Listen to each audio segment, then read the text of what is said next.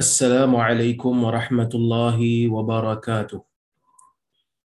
الحمد لله نحمده ونستعينه ونستغفره ونعوذ بالله من شرور أنفسنا ومن سيئات أعمالنا. من يهده الله فلا مضل له ومن يضلل فلا هادي له. أشهد أن لا إله إلا الله وحده لا شريك له. وأشهد أن محمدا عبده ورسوله.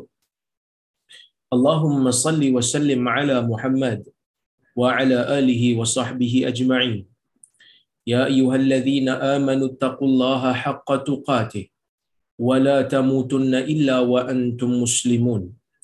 يا أيها الناس اتقوا ربكم الذي خلقكم من نفس واحدة وخلق منها زوجها وبث منهما رجالا كثيرا ونساء. واتقوا الله الذي تساءلون به والأرحام. إن الله كان عليكم رقيبا.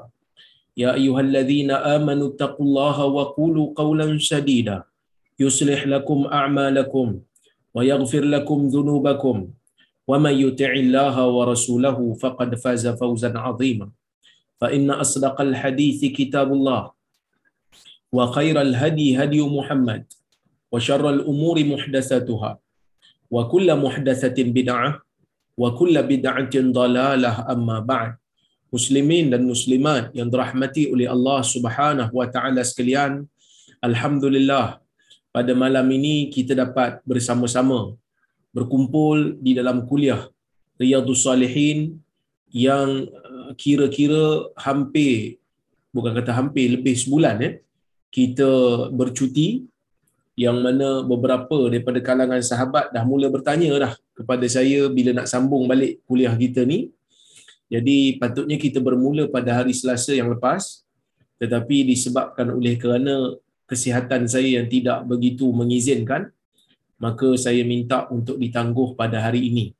Yang mana pada hari ini pun um, saya cubalah semampu mungkin saya mungkin tidak seagresif, uh, tidak selantang biasalah kerana batuk dan sesama yang masih ada pada saya ni menyebabkan saya punya uh, percakapan agak sedikit uh, perlu diperlahankan sedikit ya.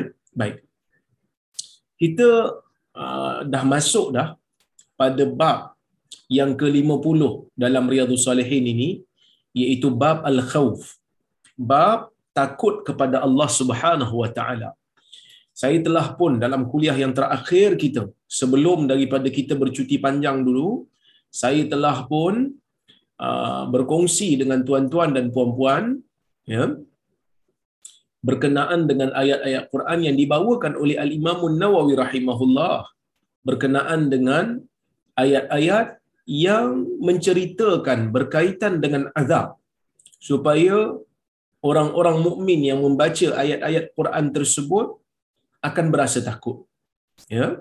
Insya-Allah hari ini kita nak tengok hadis yang pertama dalam bab ini. Yang mana kata Al-Imam Nawawi rahimahullah dia kata wal ayatu fil bab kathiratun jiddan ma'lumat dia kata. Ayat-ayat yang berkaitan dengan menimbulkan perasaan takut dengan tujuan yang Allah Taala turunkan untuk tujuan menakutkan hamba-Nya banyak sangat kata Imam Nawawi. Kasirah jiddan, terlalu banyak maklumat dan diketahui. Siapa baca Quran dia akan nampak.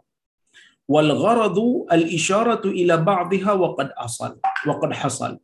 Kata Imam Nawawi, tujuan dia membawakan beberapa ayat-ayat Al-Quran di di di awal di pangkal ya, di pangkal bab ini hanyalah untuk mengisyaratkan sebahagian sahaja nak tunjuk inilah sebahagian daripada ayat-ayat al-Quran yang Allah Subhanahu wa taala turunkan kepada hamba-Nya untuk mewujudkan perasaan takut hamba kepada azab Allah yang maha uh, berat bagi orang-orang yang tidak taat kepada Allah Azza wa Jal. Maka dia kata dia tunjuk hanya sebahagiannya. Banyak lagi dalam Quran. Uh, banyak lagi dalam Quran yang Imam Nawawi tak bawa. Maka dia kata tujuan untuk mengisyaratkan sebahagiannya telah pun terhasil ya. Wa ammal ahadis fakathiratun jiddan.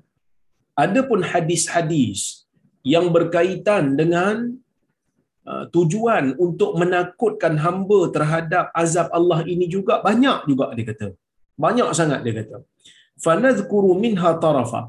Dia kata, lalu kami akan menyebutkan sebahagian daripadanya wabillahi taufiq dengan Allah jualah kita memohon taufik dan hidayah ya kata Imam Nawawi rahimahullah an an ibni Mas'ud radhiyallahu anhu qala حدثنا رسول الله صلى الله عليه وسلم وهو الصادق المصدوق إن أحدكم يجمع قلقه في بطن أمه أربعين يوما نطفة ثم يكون علقة مثل ذلك.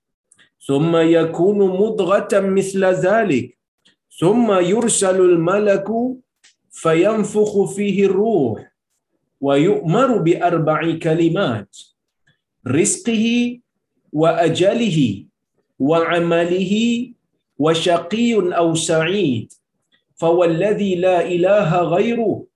إن أحدكم لا يعمل بعمل أهل الجنة حتى ما يكون بينه وبينها إلا ذراع فيسبق عليه الكتاب فيعمل بعمل أهل النار فيدخلها.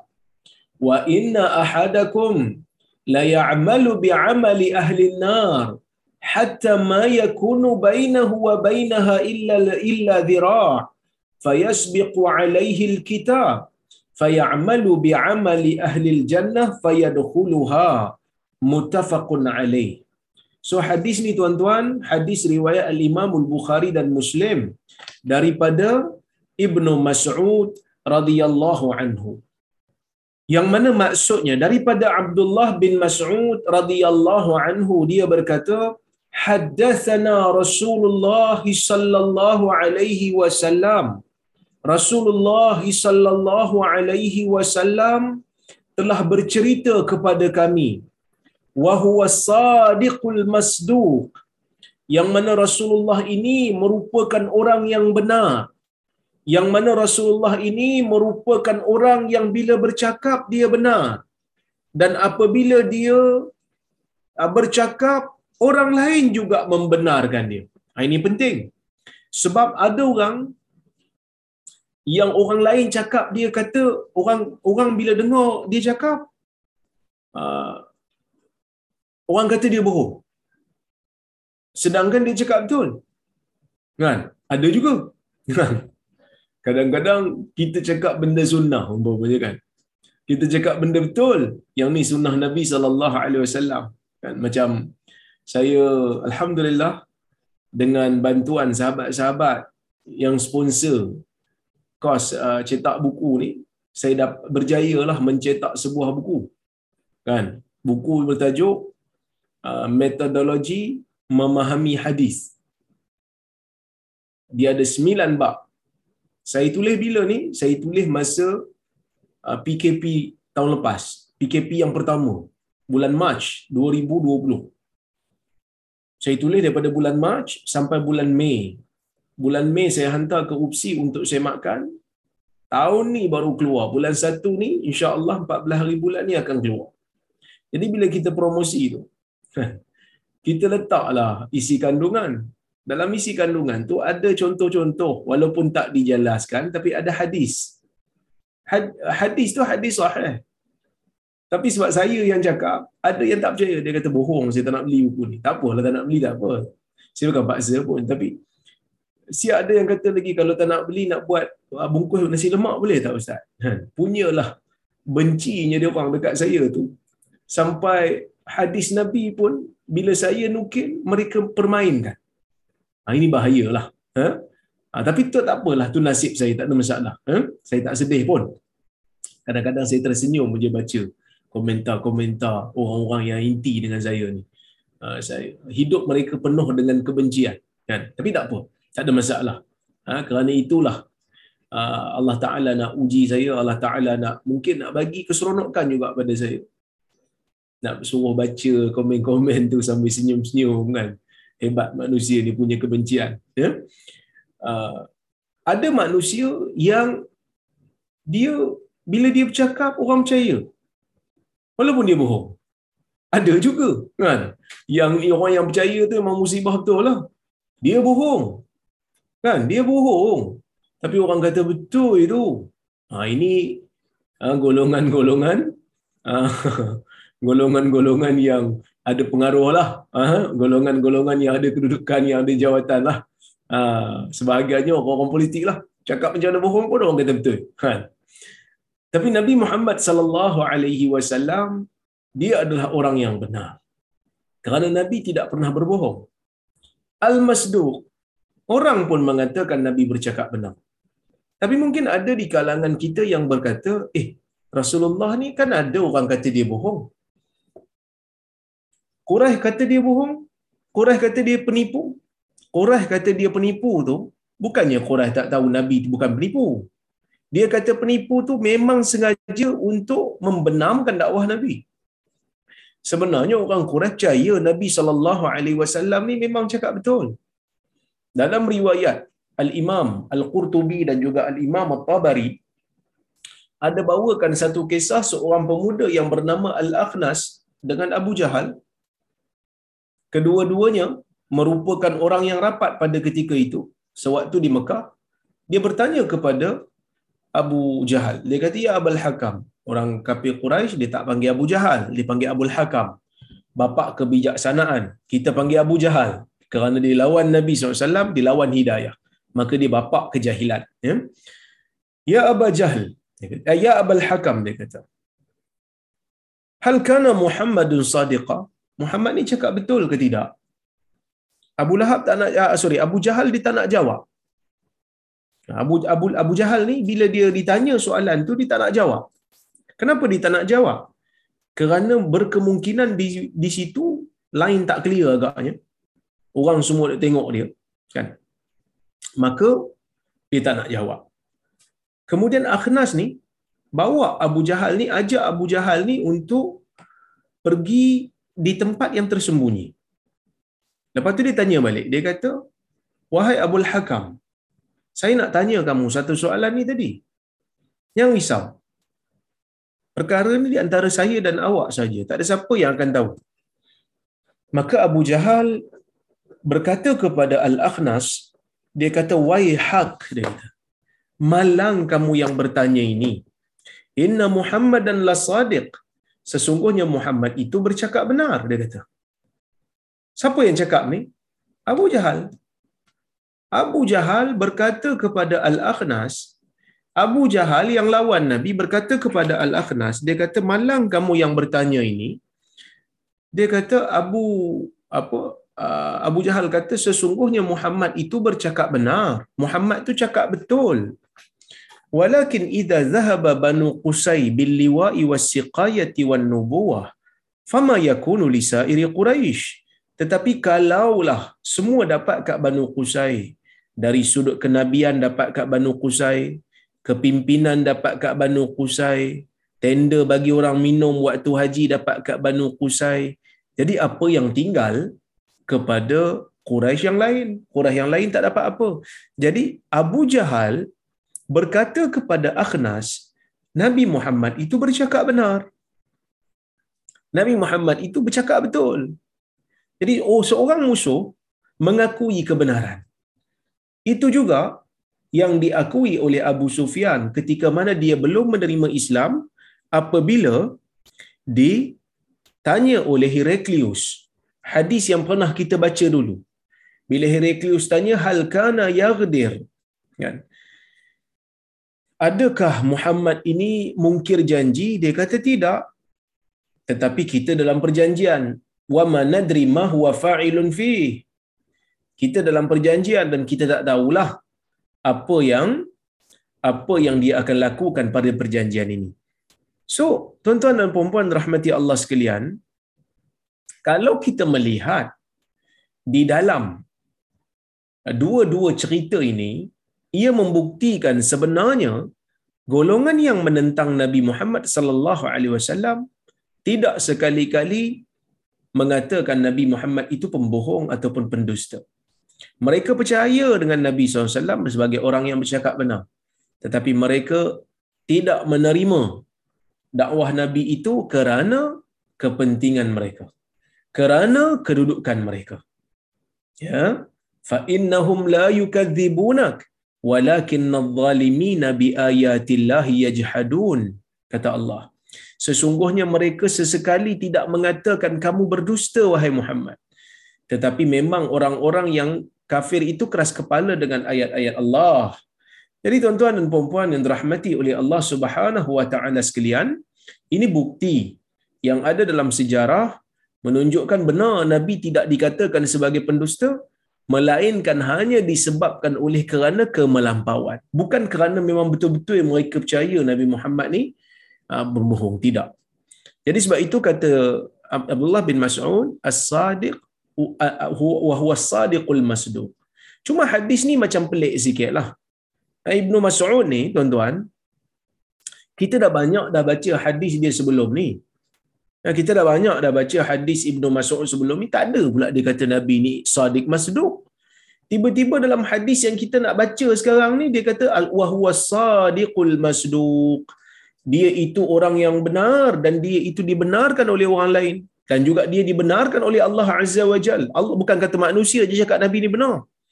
Allah juga membenarkan kalam Nabi sallallahu alaihi wasallam.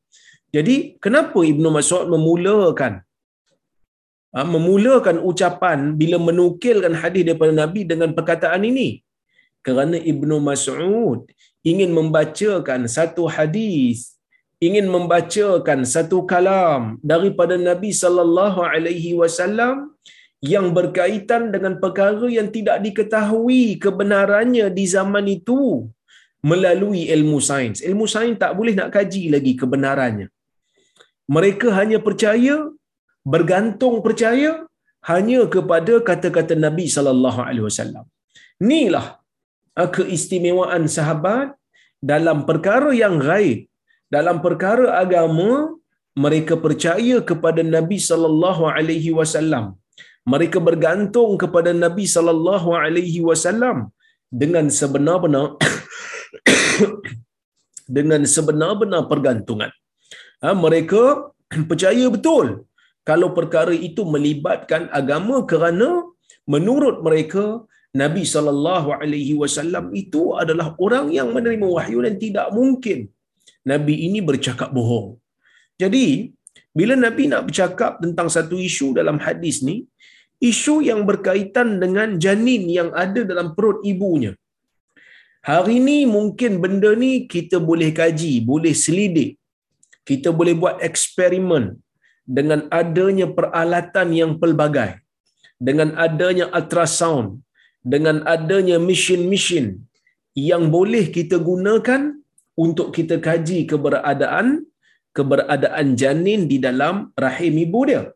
Tapi di zaman dulu tuan-tuan di zaman Ibnu Mas'ud mendengar hadis ni daripada Nabi sallallahu alaihi wasallam di zaman hadis ini dibacakan oleh Ibnu Mas'ud radhiyallahu anhu kepada anak muridnya zaman ni sains masih lagi belum berkembang seperti mana hari ini zaman tu tak ada lagi ultrasound. Zaman tu tak ada lagi ha, ubat bius yang macam kita hari ini zaman tu tak ada lagi mesin x-ray. Zaman tu tak ada lagi MRI zaman tu tak ada lagi CT scan dan sebagainya. Jadi bila dia dengar daripada Nabi SAW dia tak boleh nak semak kebenarannya melalui ilmu sains. Tapi dia percaya. Kenapa dia percaya?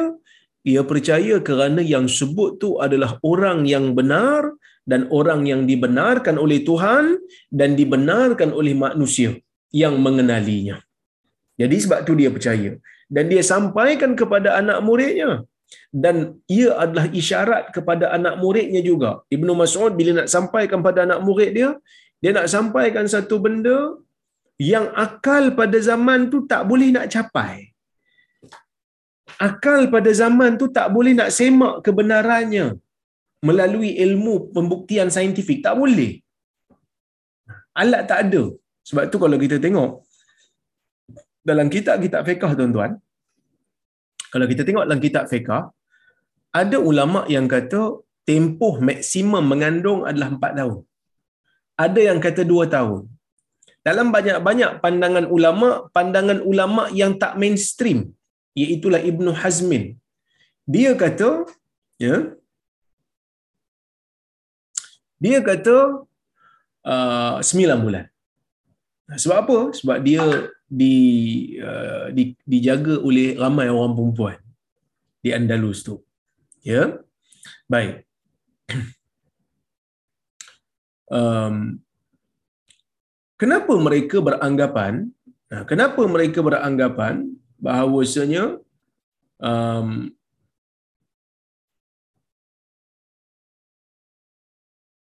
empat tahun dan dua tahun ni sebab zaman dulu tak ada pregnancy test.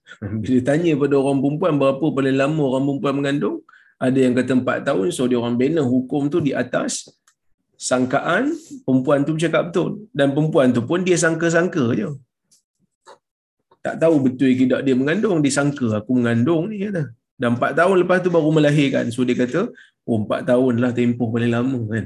Tapi sains hari ni buktikan, mengandung ni tak boleh lebih daripada 9 bulan kan. Ha, dia tak boleh lebih. Kalau tak nanti ha, janin akan lemas lah dalam perut. Jadi nak bagi tahunya, ilmu sains ni sentiasa berkembang dan ilmu fiqah sebahagiannya perlu menuruti fakta sains ni. Ha, fakta saintifik. Ya? Baik. Jadi bila um, Ibnu Mas'ud nak baca hadis ni, dia tahu hadis ni berkenaan dengan benda yang orang tak boleh nak check pada zaman tu. Melainkan kena percaya. So dia bagi satu mukadimah, hampa kena percaya. Sebab aku dengar cerita ni daripada Nabi yang dia bercakap benar dan Allah Ta'ala pun kata dia benar. Kamu kena percaya juga. Kerana aku mengambilnya bukan daripada siapa-siapa, tetapi aku ambil daripada Nabi Muhammad sallallahu alaihi wasallam. Baik. Dia kata apa? Inna ahadakum yujma'u khalquhu fi batni ummihi arba'ina yawma. Sesungguhnya setiap seorang daripada kamu kejadiannya dihimpunkan di dalam perut ibunya selama 40 hari. Imam Nawawi sebut nutfatan. Selama 40 hari dalam bentuk nutfah. Dalam bentuk persenyawaan. Tetapi perkataan nutfah ini tidak ada dalam kitab kitab hadis yang muktabar. Habis itu kitab Riyadhus Salihin ini tak muktabar ke Ustaz? Ha, ni tuan-tuan nak bagi saya nak bagi tahu. Bila kita belajar ilmu hadis, bila kita belajar ilmu hadis, rujukan dalam hadis ada tiga kategori. Rujukan di dalam hadis, sumber kitab di dalam ilmu hadis ni ada tiga kategori. Yang pertama kita panggil al-masadir al-asliyah, iaitu rujukan asli. Yang kedua uh, al-masadir shibhul asliyah, rujukan seperti asli. Yang ketiga al-masadir ghairul asliyah. Yang ketiga, rujukan yang tidak asli. So ada tiga kategori. Asli, seperti asli dan tidak asli. Baik. Apa pula asli, seperti asli dan tak asli ini? Tuan-tuan, bila kita buka kitab Sahih Bukhari, kita akan dapati di dalam Sahih Bukhari, Imam Bukhari ketika membawakan sanad, uh, ketika dia membawakan hadis dia bawakan sanad sekali Imam Bukhari ni bila dia nak bawa hadis ya, bila dia nak, dia nak nukil hadis dia nukil hadis dengan sanad dia so kitab sahih Bukhari itu kitab asli sebab ada sanad sanad ni apa dia salah silah chain of narrators salah silah perawi yang membawa Imam Bukhari daripada perawi ke perawi ke perawi sampai kepada Nabi sallallahu alaihi wasallam. Itu rujukan asli. Saya Muslim pun rujukan asli. Okey. Kedua, rujukan seperti asli. Dia tak asli tapi macam asli. Apa dia? Dia macam kitab tafsir Ibn Kathir. Tafsir Ibn Kathir ni, dia ada bawa hadis dalam kitab dia. Waktu dia menghuraikan mana-mana ayat Quran, dia akan bawa hadis yang berkaitan. Cuma hadis yang dia bawa tu dinukil dengan sanad ada sanad lah dia bawa chain of narrators juga tapi sanad tu bukan sanad dia sanad tu dinukil daripada orang lain contoh macam imam imam ibnu kasir dia kata qala al imam ahmad haddatsana fulan an fulan an fulan an nabi dinukil daripada imam ahmad dibawa sanad imam ahmad tapi bukan sanad dia sanad imam ahmad itu macam asli Yang ketiga rujukan tak asli. Dalam hadis, bila kita nak nukil hadis, kita mesti nukil daripada rujukan yang asli. Kita tak boleh nukil daripada rujukan yang macam asli. Kita tak boleh nukil daripada rujukan yang tidak asli. Riyadhus Salihin ni dia tak asli. Kenapa tak asli? Tak asli ni dia nukilkan hadis tak bawa sanad. Tengok mana sanad? Daripada Ibnu Mas'ud terus daripada Ibnu Mas'ud. Sedangkan Ibnu Mas'ud ni sahabat. Imam Nawawi ni tahun ke-600 Hijrah. Dah tentulah Imam Nawawi dengan Ibnu Mas'ud ni tak pernah jumpa. Jadi bila tak pernah jumpa, mesti ada perantara. Siapa perantara dia tak bagi tahu.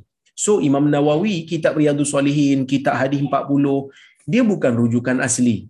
Bila bukan rujukan asli, dia tak boleh untuk jadi sumber untuk kita nukil. Tak boleh. Sebab tu bila kita baca hadis dalam ni, Imam Nawawi dia bagi tahu hadis ni Bukhari Muslim, muttafaqun alaih. Hadis riwayat Bukhari Muslim. So kalau kita nak tengok lafaz sebenar, kita kena pergi cek Bukhari dan Muslim. Kerana apa kita kena cek? Ini untuk orang yang kaji ilmiah lah, nak buat kajian, nak buat thesis, nak buat jurnal, dia mesti cek yang asli. Ha, kerana mungkin tersilap nukil. Dalam hadis ni, guru saya, Syekh Sharaf Al-Qudah, menyatakan memang perkataan nutfah ni tak ada dalam hadis Bukhari Muslim. Dalam rujukan asli tak ada perkataan nutfah. Imam Nawawi tersilap nukil. Kenapa? Kerana kalau ada perkataan nutfah tu dia dah menjadikan ah, nutfah tu dalam masa 40 hari. Sedangkan nutfah tak perlu pun 40 hari. Nutfah ni dalam orang kata apa dalam seminggu dah jadi nutfah dah. Dah jadi zygote dah. Ya, kemudian dia akan jadi summa yakunu alaqatan misla dhalik. Kemudian dia menjadi alaqah. Apa itu alaqah? Alaqah ialah sesuatu yang tergantung. Ha, ini saya dah hurai dah dulu. Kalau tuan-tuan masih ingat lagi, ha, waktu kita saya siap tunjukkan buku yang saya tulis yang baru nak terbit ni lah. Tahun lepas aku tak silap saya tunjuk. Alaqah ini ialah alaqah dalam bahasa Arab ada tiga makna. Makna yang pertama ialah sesuatu yang tergantung.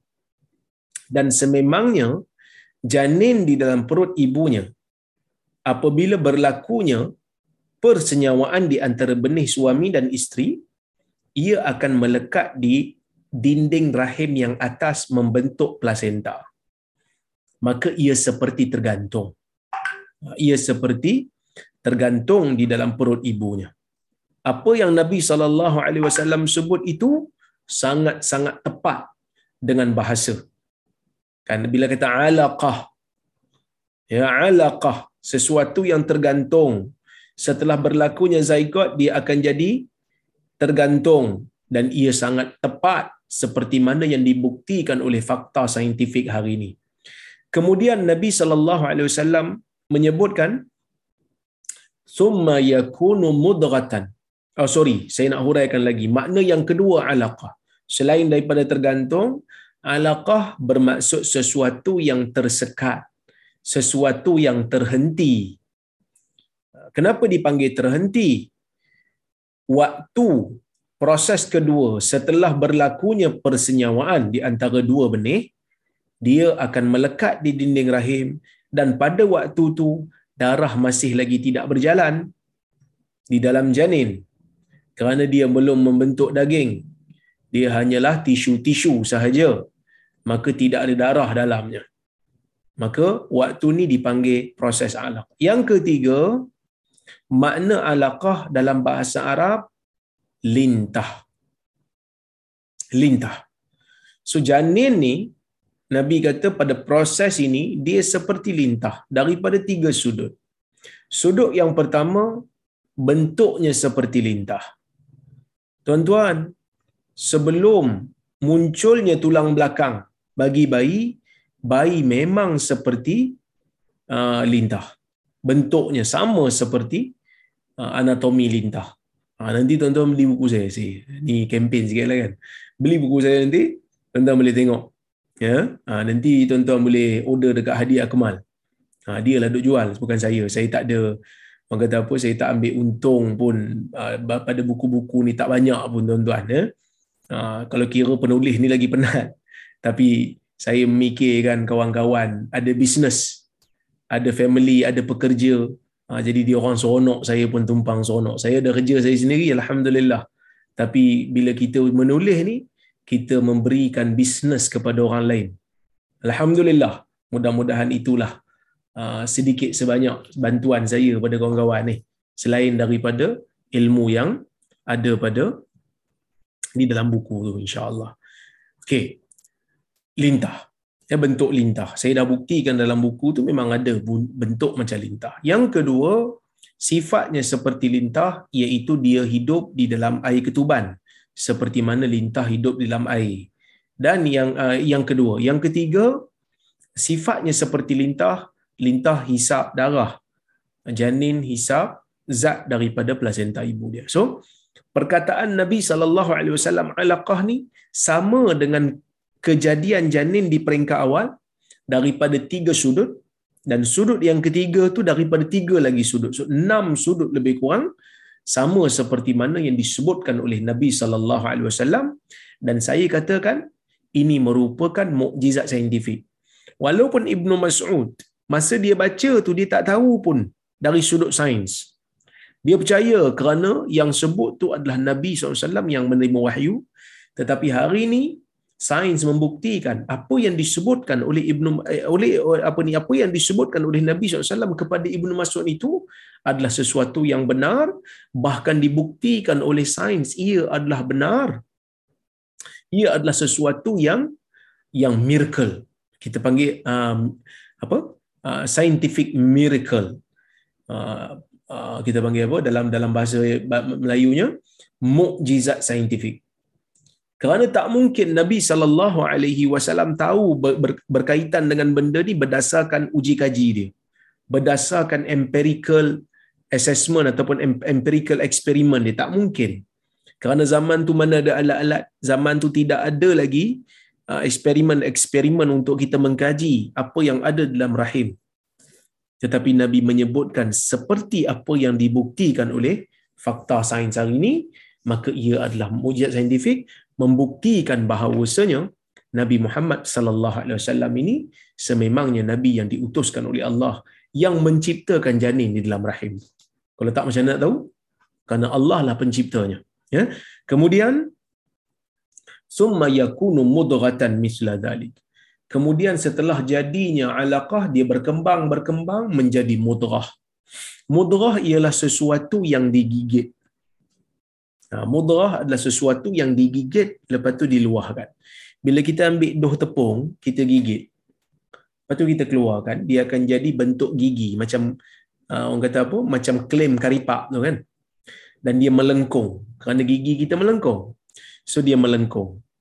Dan itulah bentuk janin di dalam perut ibunya. Sesuatu yang seperti gigit gigitan yang melengkung. Ya yang mana yang tu akan menjadi blok-blok untuk tulang belakang dia dan akhirnya dia akan melurus apa yang Nabi sallallahu alaihi wasallam sebut dalam hadis ni selari dengan apa yang memang berlaku di dalam rahim ibu. Subhanallah. Ini merupakan bukti kenabian Nabi Muhammad sallallahu alaihi wasallam yang mana ah, baginda memang adalah utusan Allah yang Allah Subhanahu wa taala wahyukan. Karena Allah Taala aja yang tahu benda ni pada zaman itu. Kerana pada zaman tu tak ada lagi ah, peralatan-peralatan yang moden ini. Hmm? Summa yursalu yursalul malak. Kemudian dihantar malaikat. Maksudnya malaikat datang. Setelah daripada pembentukan tulang, malaikat pun dihantar kepada janin. Mungkin ada di kalangan kita yang pelik. Eh, kenapa malaikat datang?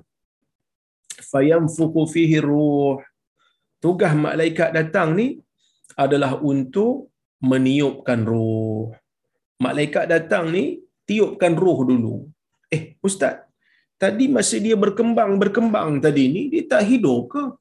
Sampai nak kena tiup roh pula. Ini kaedah yang kita kena tahu. Bukan semua benda yang ada roh itu, eh, bukan semua benda yang hidup itu ada roh. Tetapi benda yang ada roh itu pastinya hidup. Makhluk ni bukan semua yang hidup tu ada roh Tapi yang ada roh itu hiduplah. Tuan-tuan, kita ada roh tak? Ada lah. Sebab tu kita hidup. Tapi ada tak benda yang hidup tak ada roh? Ada. Benda hidup tak ada roh. Apa dia? Benda hidup tak ada roh macam pokok. Pokok hidup. Tapi dia tak ada roh. Tapi dia hidup tak? Dia hidup. Dia bergerak tak? Bergerak tapi lambat lah. Kan kita pangkas dia, kita cantas dia, dia naik lagi. Kita cantas dia, dia naik lagi. Macam kuku jugalah kan. Kita potong dia tumbuh rambut. Kita potong dia tumbuh kan. Dia hidup. Sama juga macam manusia ada roh. Tapi ada tak waktu-waktu manusia tak ada roh? Tapi dia hidup. Ada? Manusia dia hidup tapi tak ada roh bila dia tidur. Sebab itu dalam hadis Nabi SAW, Nabi ajar kita doa yang kita perlu baca, yang kita sunat baca ketika mana kita nak tidur. Bismika Rabbi wada'tu jambi wabika arfa'ah. In amsakta nafsi farhamha wa in arsaltaha fahfadha kama tahfadhu bihi ibadaka salihin. Kama qal. Ini doa versi lain lah. Yang biasa tuan-tuan baca Bismikallahumma amutu wa ahya itu juga adalah sahih. Yang tu jangan risaulah dalam riwayat lain sebut bismikallahumma ahya wa amut itu juga ada dalam hadis yang tu jangan risau. Yang saya baca ni satu lagi versi yang lain. Yang Nabi SAW juga ajar dalam hadis yang sahih iaitu Nabi kata bila nak tidur baca doa bismika rabbi dengan namamu wahai Tuhan. Ha, dengan namamu ya Allah wahai Tuhanku. Wada'tu jambi aku meletakkan sisi badanku. Wabika arfa'ah dan dengan engkau juga aku mengangkatnya semula. Fa in amsakta nafsi jika engkau tahan roh aku. Bak. Jika engkau pegang roh aku wahai Tuhan pegang tu maksudnya jika engkau matikan aku lah tak kembalikan roh aku ke jasad aku. Fah farhamha sayangilah dia. Wa in arsaltaha kalau kau lepaskan dia kembali masuk ke dalam jasad aku farhamha fahfadha kama tahfadhu bihi ibadah salihin. Kalau kau lepaskan balik roh aku masuk ke dalam jasad aku semula, maka jagalah ia seperti mana engkau menjaganya, engkau menjaga dengannya hamba-hamba engkau yang saleh. Ini nak bagi tahu orang tidur dia tak ada roh. Tapi dia hidup. Kan? Dia hidup tapi dia tak ada roh. Sebab tu waktu tidur kita boleh mimpi pergi sana, pergi sini kan, pergi Amerika tu kan. Ha, ha. Jadi sebab roh itu yang berjalan, roh itu yang bergerak. Eh? Ini nak bagi tahu malaikat bila ditiupkan roh bukan bermakna janin sebelum itu tak hidup. Janin sebelum itu hidup. Cuma dia tak ada roh. Dia hidup seperti mana hayah al-haya uh, an-nabatiyah.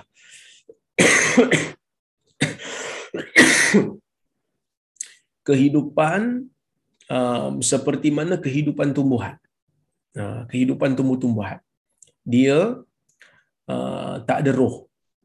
Dia hidup, dia berkembang, dia berkembang. Kemudian baru ditiupkan roh. Wa yu'maru bi arba'i kalimat. Kemudian malaikat disuruh untuk menulis empat perkara. Malaikat yang tiup roh ni setiap daripada janin ya setiap daripada janin malaikat akan datang. Mungkin ada di kalangan kita yang kata, "Ui, jenuhlah ustaz. Dalam dunia ni berapa juta orang mengandung? Yang cukup umur nak kena Tuhan nak kena hantar malaikat pula. Oh, banyak malaikat. Tuan-tuan ni benda gaib. Tuan-tuan tak perlu tanyalah. Hadis Nabi sallallahu alaihi wasallam ada sebut, Allah Taala akan jawab setiap Fatihah hamba-Nya. Setiap yang baca. Bila kita baca alhamdulillah rabbil alamin Tuhan jawab. Kita kata, ya Allah kalau macam tu ustaz, tak ada kerja lain lah Tuhan ni. Asyik jawab kita aja. Jangan tanya. Kerana benda ni benda yang gaib. Kita tak tahu. Kita tak tahu tuan-tuan. Macam mana Allah Azza wa Jal tak sama dengan makhluk. Jadi jangan disamakan Allah dengan makhluk. Allah Ta'ala ini setiap masa mengawasi kita dan dalam masa yang sama Allah Ta'ala mendengar rayuan kita. mendengar doa kita, mendengar permintaan kita, menjawab Fatihah kita. Bukan hanya kita, semua orang yang berdoa. Seperti mana hadis Abu Dhar. Dalam hadis qudsi Allah Taala kata, kalau semua di kalangan kamu, lau anna awwalakum wa akhirakum wa insakum wa jinnakum kanu ala sa'idin wahid fasaluni a'taitu kulla wahidin minkum mas'alatah min min ghairi ay yanqusa min mimma indi. Atau kama qal. Allah Taala kata kalaulah daripada awal di uh, manusia yang paling awal di antara makhluk yang paling awal di antara kamu sehingga makhluk yang paling akhir. Manusia dan jin berhimpun di satu tempat. Semua minta kepada aku satu permintaan. Fasaluni minta pada aku dengan satu permintaan. A'taitu kulla wahidin minhum ma sa'alah ma sa'al. Aku akan beri aku boleh beri pada semua. Apa yang dia minta tu aku boleh beri. Setiap satu yang minta walaupun yang minta tu ramai walaupun yang minta itu bilion walaupun yang minta tu trilion Tuhan boleh bagi. Tuhan boleh dengar apa yang orang minta. Walaupun minta sekali sekali walaupun minta serentak kerana Tuhan bukan macam kita. Kita kalau dengar satu benda dengar pada benda yang lain kan? Dengar pada benda yang lain kita tak fokus dah bila kita dengar satu benda. Allah Taala bukan macam kita. Allah Taala sentiasa dengar. Allah Taala sentiasa faham. Allah Taala sentiasa berkuasa. Allah Taala sentiasa tidak lalai dan tidak leka wala tahsabanna wala tahsabanna Allah ghafilan amma ya'malu zalimun kamu jangan sangka Allah Taala lalai dengan apa yang dilakukan oleh orang zalim Mungkin orang zalim kata, Allah, Allah hari ni Allah Ta'ala sibuk, dia tak, dia tak perasan aku buat zalim ni. Dia banyak kerja lain. Itu bos kita, bukan Allah. Allah Ta'ala sentiasa tidak lalai dan tidak leka. Allah Ta'ala sentiasa akan melihat hamba-hambanya. Yang ni buat jahat Allah Ta'ala lihat. Yang tu buat dosa Allah Ta'ala tengok. Yang ni buat doa Allah Ta'ala dengar. Yang ni minta hajat Allah Ta'ala kabulkan. Kerana Allah tidak sama dengan makhluk. Jangan disamakan Allah dengan makhluk. Baik. Jadi bila Allah Ta'ala hantar malaikat, jangan berfikirlah bahawa banyak malaikat. Allah Ta'ala hantar malaikat ni, malaikat Allah Ta'ala ni terlalu ramai. Terlalu ramai. Jadi disuruh untuk tulis empat benda. Untuk apa malaikat tulis? Nanti kita akan bincang secara detail. Ya?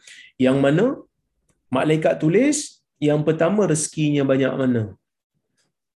Kemudian ajalnya bila.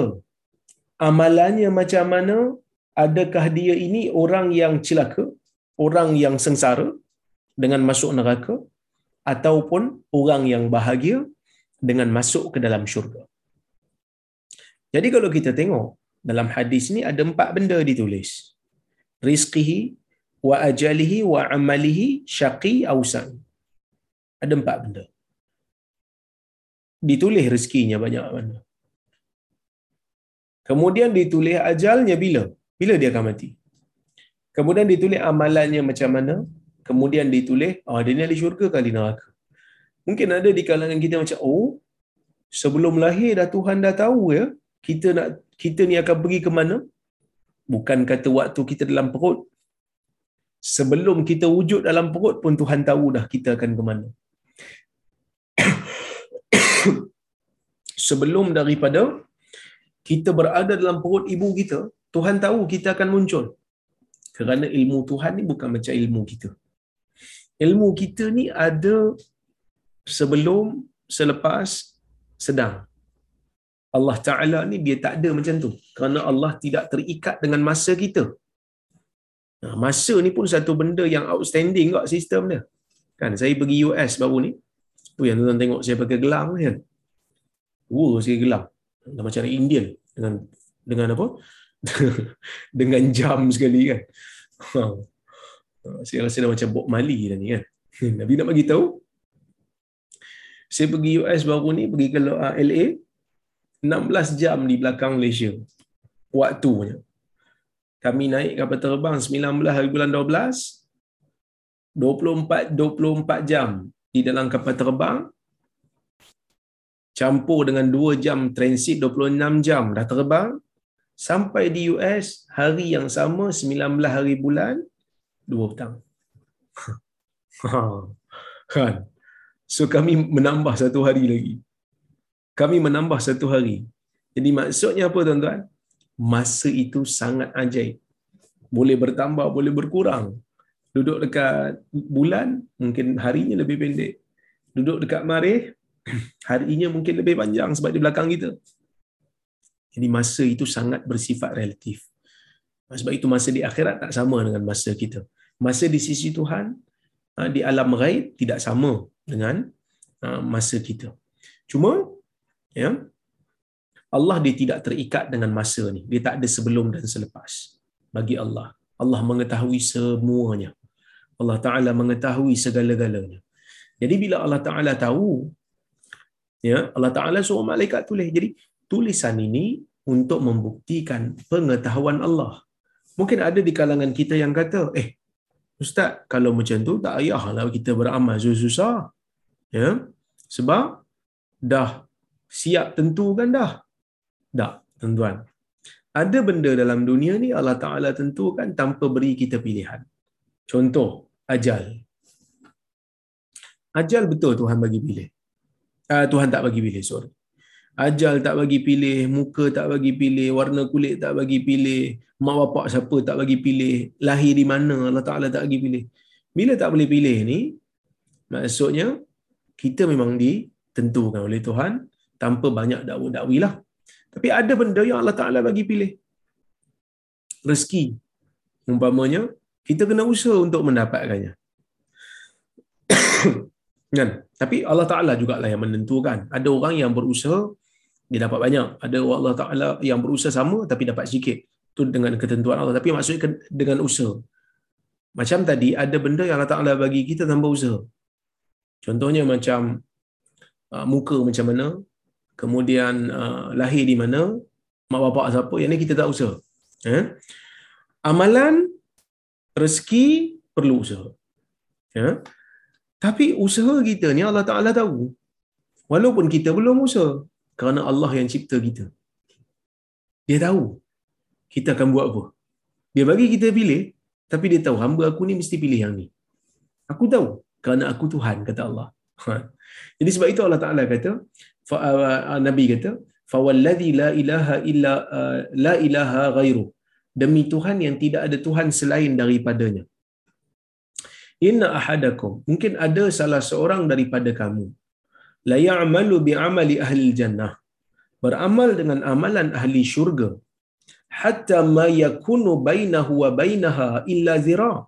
Sehingga tidak ada ruang di antara dia dan syurga melainkan satu hasta.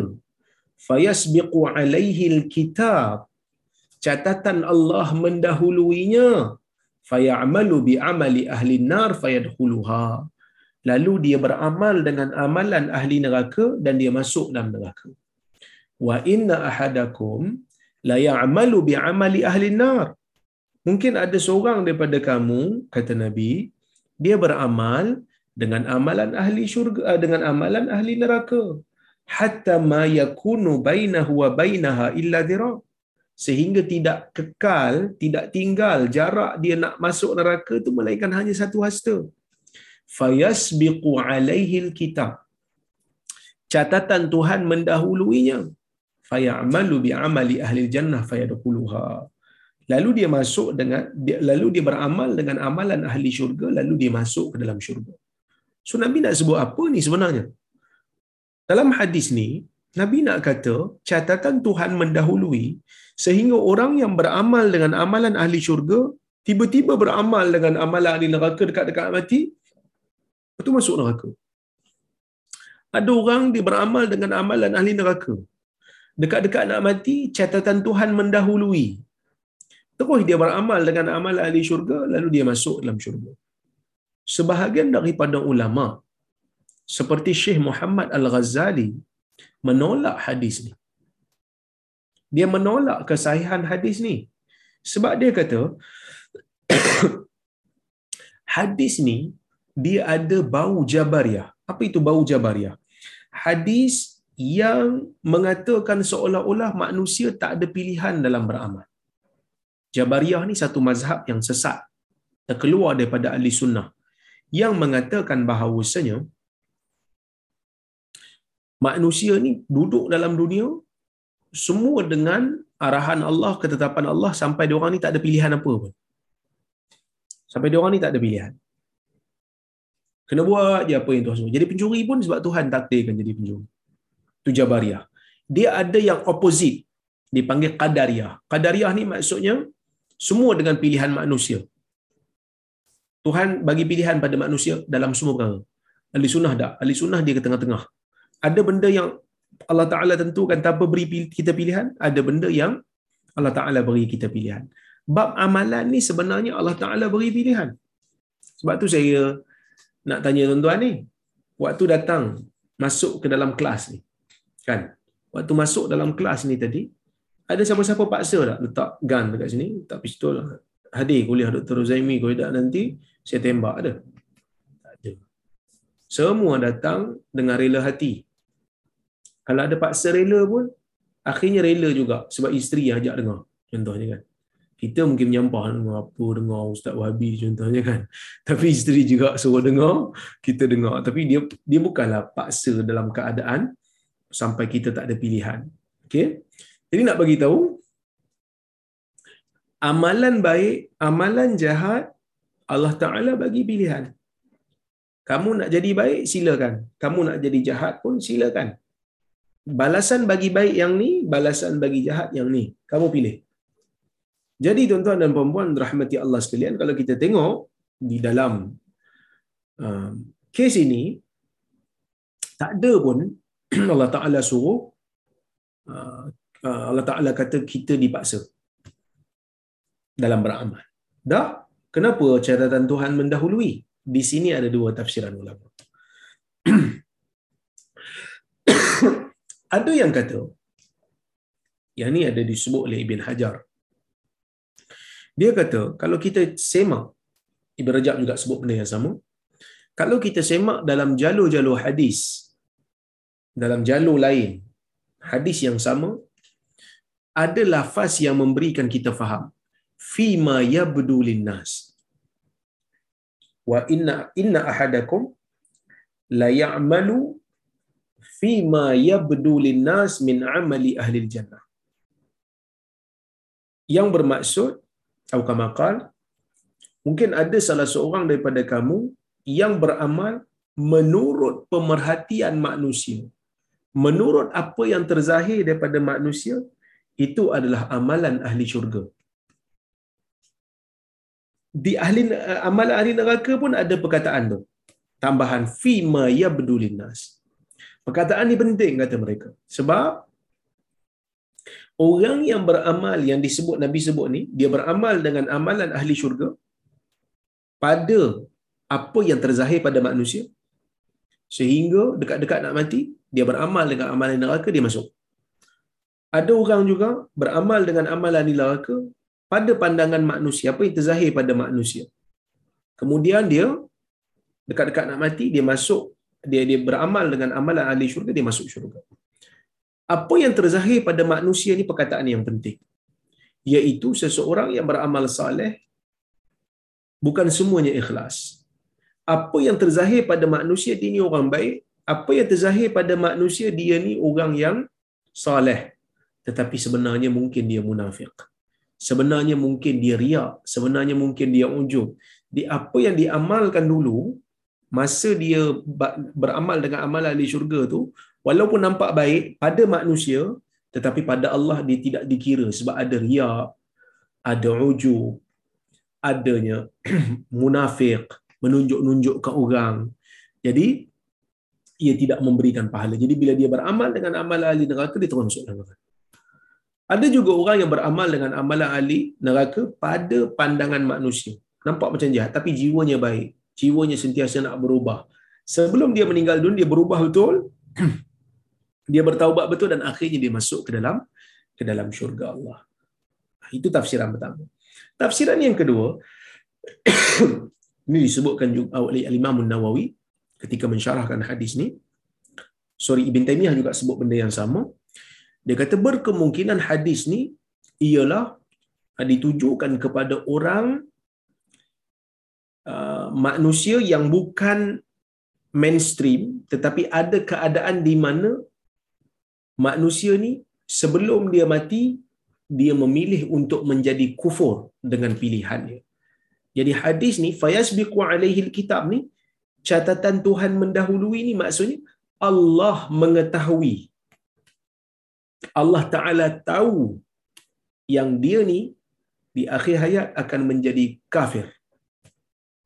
Dengan pilihan dia sendiri dia jadi kafir, semua amalan baik dia yang dia buat sebelum tu akan gugur. Orang yang ahli neraka tadi pula Allah Taala tahu sejak azali lagi Allah Taala tahu yang dia ni akan menjadi orang baik, akan bertaubat dan dia akan dimasukkan ke dalam syurga. Dan bila dia mati, dia masuk dalam syurga dengan taubat yang dia lakukan sebelum dia mati. Jadi kalau kita tengok pada hadis ni, dua-dua tafsiran ni okey. Tak ada pun mengatakan seolah-olah kita ni dipaksa sampai tak boleh pun nak ubah nasib kita. Tak ada. Tak ada pun dipaksa untuk kita menjadi jahat. Tak ada. Jadi apa yang dimuskilkan oleh Syekh Muhammad Ghazali terhadap hadis ni adalah disebabkan beliau sendiri yang tersalah faham hadis ni. Sebenarnya kalau kita faham hadis ni dengan pemahaman yang sebenar, dengan kita mengumpulkan riwayat dan meneliti riwayat-riwayat, kita akan dapat pastikan sebenarnya hadis ni tak ada masalah pun. Tafsiran yang pertama, orang yang riak sehingga amalan dia tidak mampu untuk amalan baik dia tak mampu untuk menandingi amalan jahat dia ataupun hadis ni bercerita tentang ilmu Allah untuk orang yang kufur di akhir hayat walaupun awalnya dia beramal dengan amalan ahli ahli syurga. Dan dia menjadi kafir itu bukan dengan paksaan Tuhan sebaliknya dengan pilihan dia. Cuma Tuhan tahu dia akan menjadi kufur. So dua-dua tafsiran ni okey. Dan dua-dua tafsiran ni diterima dan masuk ke dalam lafaz hadis ni. Kerana tidak ada percanggahan pun. Jadi tuan-tuan dan puan rahmati Allah Subhanahu wa taala sekalian. Ya, hadis ni ya memberikan kita uh, satu pengajaran bahawasanya kita semua berasal daripada ya um, sumber yang sama daripada tempat yang hina daripada uh, air mani dan juga uh, sel yang dibuang tetapi cuba untuk menjadi manusia yang baik. Dan Allah Ta'ala maha pengampun, manusia yang lahir daripada uh, rahim ibunya, daripada benih yang keluar daripada tempat yang hina, akhirnya menjadi manusia yang bertakwa dan memohon Allah untuk masukkan dia ke dalam syurga. Ini merupakan salah satu daripada uh, kesedaran untuk kita menjadi takut. Kerana apa? kerana kita tak sedar dan kita tak tahu pengakhiran kita bagaimana. Jadi sebab itu, jangan sesekali memilih untuk melakukan maksiat, melakukan dosa, melakukan kekufuran, melakukan murtad kerana kita bimbang kita akan mati selepas daripada kita buat dosa. Bahaya.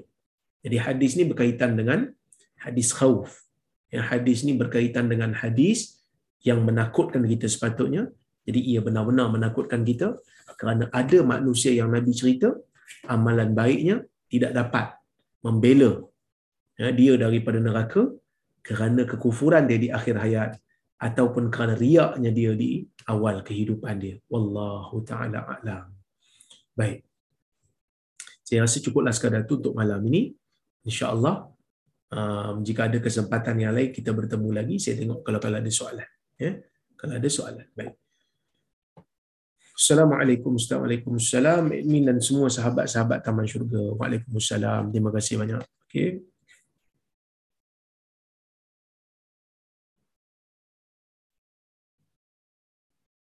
Assalamualaikum Waalaikumsalam Sekarang banyak perkongsian di WhatsApp tentang kelebihan Bali dari Ud.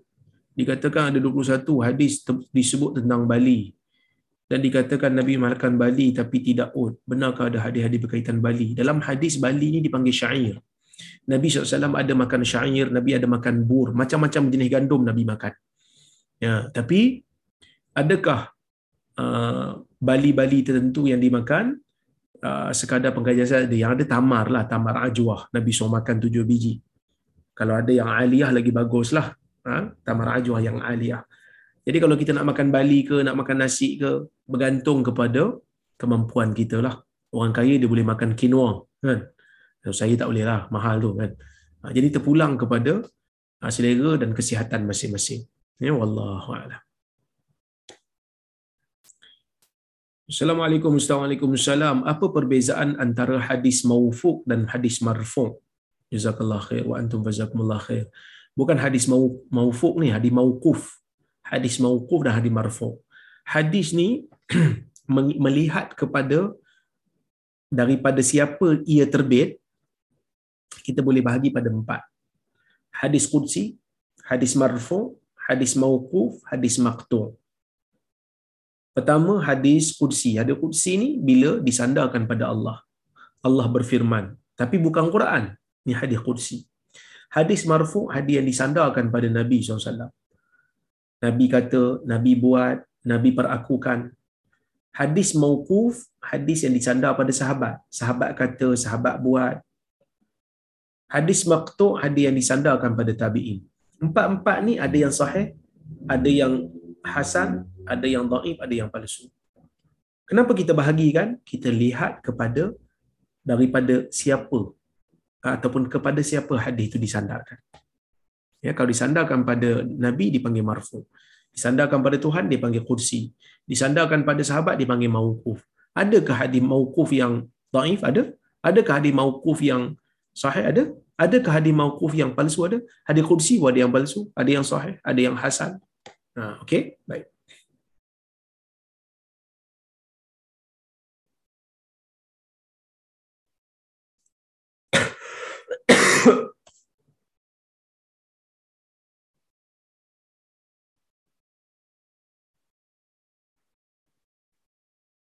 siapa Syekh Muhammad Ghazali yang Ustaz sebut itu beliau adalah guru kepada uh, Syekh Dr. Al-Qaradawi uh, dia adalah guru kepada uh, Al-Qaradawi yang mana uh, dia ada tulis satu buku nama buku dia ataupun tajuk buku dia ialah uh, Ahlul Hadis uh, sorry Al-Sunnah Nabawiyah Baina Ahlul Hadis wa Ahlul Fiqh. Uh, ya. Yang mana dia ni dia pemikiran dia tu agak uh, uh, ni kita panggil apa reformis sikit. Jadi dia banyak jugalah kritik pandangan ulama-ulama hadis yang jumud sebahagian pandangan dia okey tetapi ada juga pandangan dia yang bagi saya agak terbabas sikit lah. Uh, jadi contohnya macam hadis yang yang kita baca dia hadis sahih Bukhari Muslim dia terbabas sikit. Hmm, dia terbabas sikit yang mana dia mendaifkannya. Ya, baik.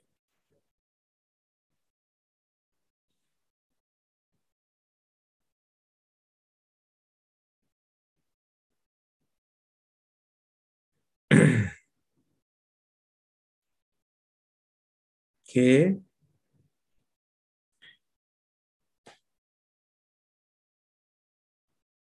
Doa selepas wudu. Ataitu rasulullah sallam bi wudu fatawaddaa fasami'tu yad'u yaqul allahumma ighfir li dhanbi wa li fi dari wa barik li fi rizqi. Saya mendatangi Rasulullah SAW membawakan bekas wudu lalu Nabi berwudu dan saya mendengar Nabi berdoa. Ya Allah ampunkan dosaku luaskan rumahku berkatilah untukku rezekiku. Hadis ini kalau tuan-tuan tengok ada dalam Sunan Nasai. Ya, dalam Sunan Nasai ada hadis ini. Kemudian dalam Tabrani juga ada, Musnad Abi Ya'la juga ada hadis ini dan Syekh uh, Husain Salim Asad mengatakan riwayat ni sanad dia sahih. Uh, ya. Uh, sanad dia sahih. Wallahu a'lam.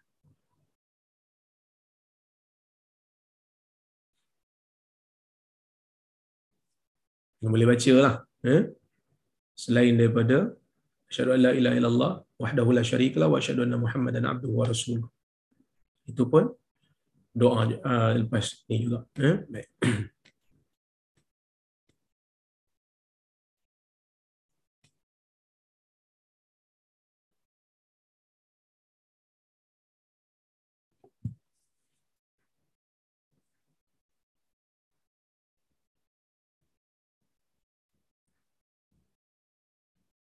Assalamualaikum Ustaz. Waalaikumsalam. Mengapakah doa dalam Quran banyak dimulakan dengan Rabb manakala dalam hadis banyak dimulakan dengan lafaz Allahumma.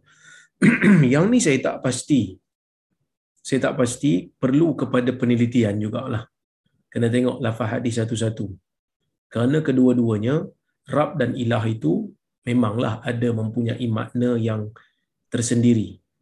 Ya Allah ialah Tuhan zat yang disembah, yang layak disembah. Ha? Manakala Rab Tuhan yang memiliki, yang mentadbir. Tapi bila diasingkan, dia membawa makna yang sama bila disebut uh, tu uh, membawa kepada zat yang samalah Tuhan tu jugalah yang kita minta. Tapi kenapa dalam Quran banyak disebutkan Rabbana Rabbana atina Rabbana la tuzigh qulubana Rabbana zalamna anfusana. Ha, tapi dalam hadis Allah maftah li abu rahmati kan. Ha, ha, apa ni Allahumma inni aslamtu nafsi ilaik. Jadi saya tak pasti kenapa uh, yang ni kena tengok balik lah. Ya? Uh, yang ni kena tengok balik.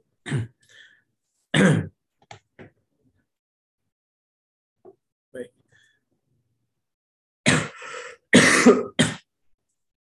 tengok soalan lagi kalau ada.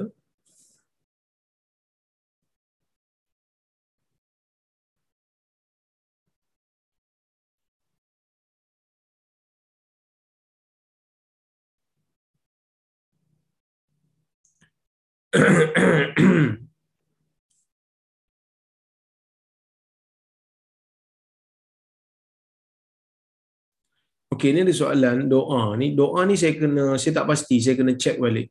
Iaitu doa sel- Nabi bila Nabi do, Nabi dengar sahabat baca sebelum takbiratul ihram, Allahumma atini afdal ma tu'ti ibadaka salihin.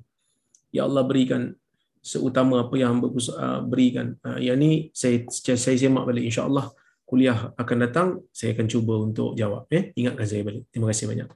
Okey itu dia yang saya boleh jawab. Terima kasih banyak pada semua yang hadir pada malam ini. Terima kasih kepada Haji Shah Haji Hamid Johan dan juga Datuk Syekh yang menganjurkan majlis pada malam ini. Insyaallah kita jumpa lagi pada waktu-waktu yang akan datang. Saya mohon maaf terkasar bahasa tersilap kata. Aqulu qawli hadha wa astaghfirullahal azim li wa lakum. Wassalamualaikum warahmatullahi wabarakatuh Waalaikumsalam. Jazakallahu khair Ustaz. Waalaikumsalam.